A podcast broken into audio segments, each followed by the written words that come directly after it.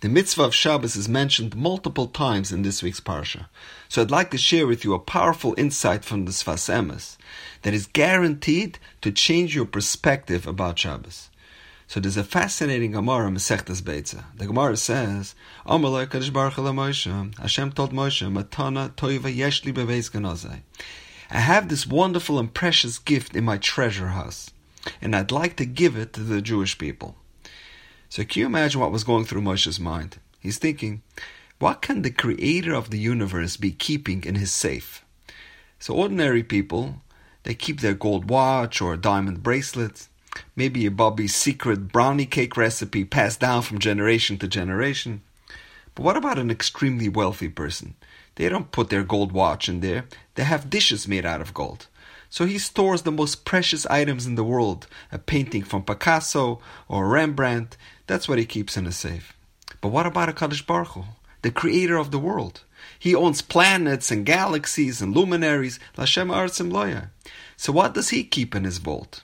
Says the Gemara, Hashem said, Metana toiva yeshli bebeis ganazai, v'shabbos shema.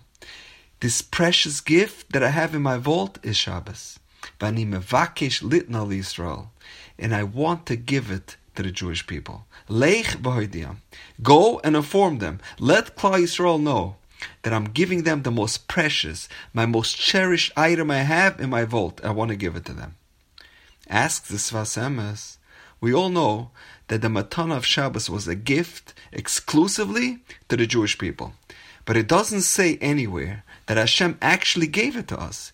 There's no mention anywhere that Hashem took Shabbos out of his vault and he gave it to the Jewish people. It only says that he told Moshe to go and inform them that I have a gift and I want to give it to them. So when and how did we actually receive this great gift of Shabbos? says this Sfas Emes something incredible, something only a Gadol like him can say. He says, the giving of this gift is actually a misconception. We never actually took possession of this precious gift. Shabbos is so valuable and so precious to the Ribbono Shel Olam that Hashem never took it out of his vault.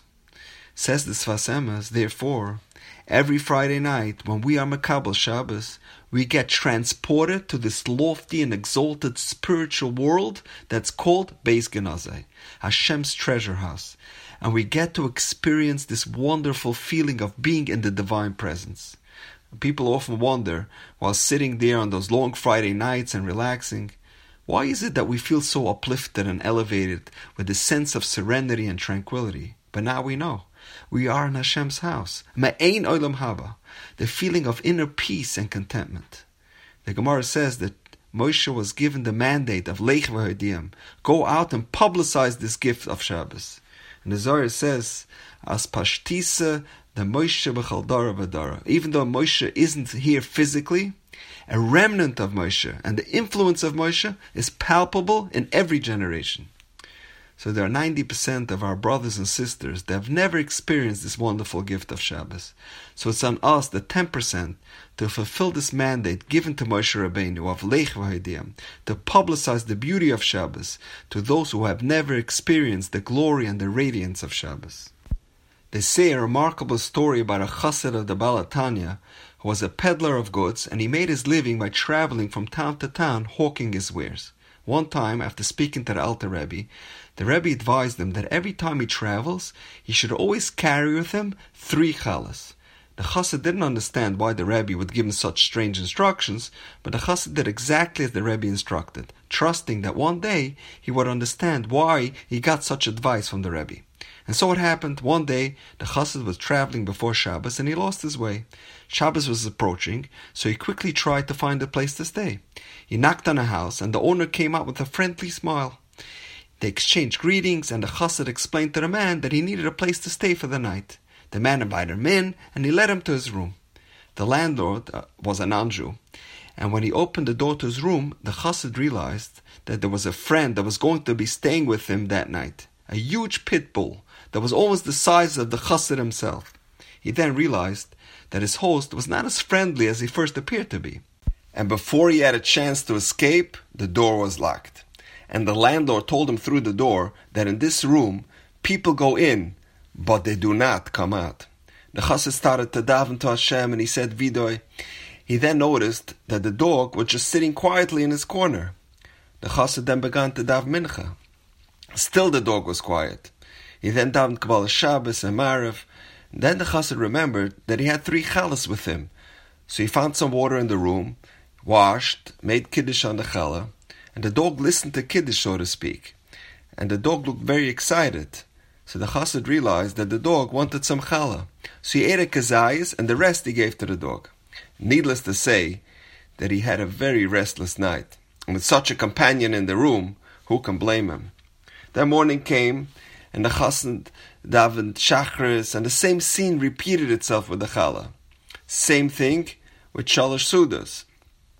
After Shabbos, the owner of the house opened the door to the room, carrying a broom and a bucket, hoping to clean up the bones of the man. And lo and behold, he found the chassid sitting in one corner and the dog in the other corner. He screamed at the dog, Go get that Jew, eat him! But the dog would not budge. The chassid then said to the dog, Get that man! And the dog jumped on the man and he tore him apart and he killed him. Then the dog took the Jew by his coat and he dragged him into the forest. There he took him to a place where the chassid found a great treasure, a chest filled with gold coins.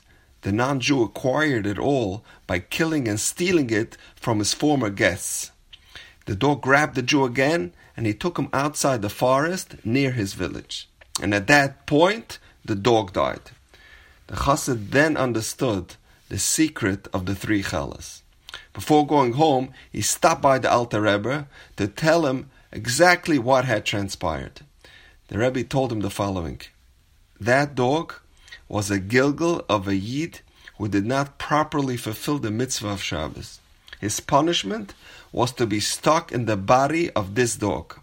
And when you made Kiddush for him, that was his rec- rectification. And with that, you helped him get into Gan Eden. So he repaid you by leading you towards those gold coins. Talk about being transported into the Beis Genazai. And now we know. Have a wonderful Shabbos.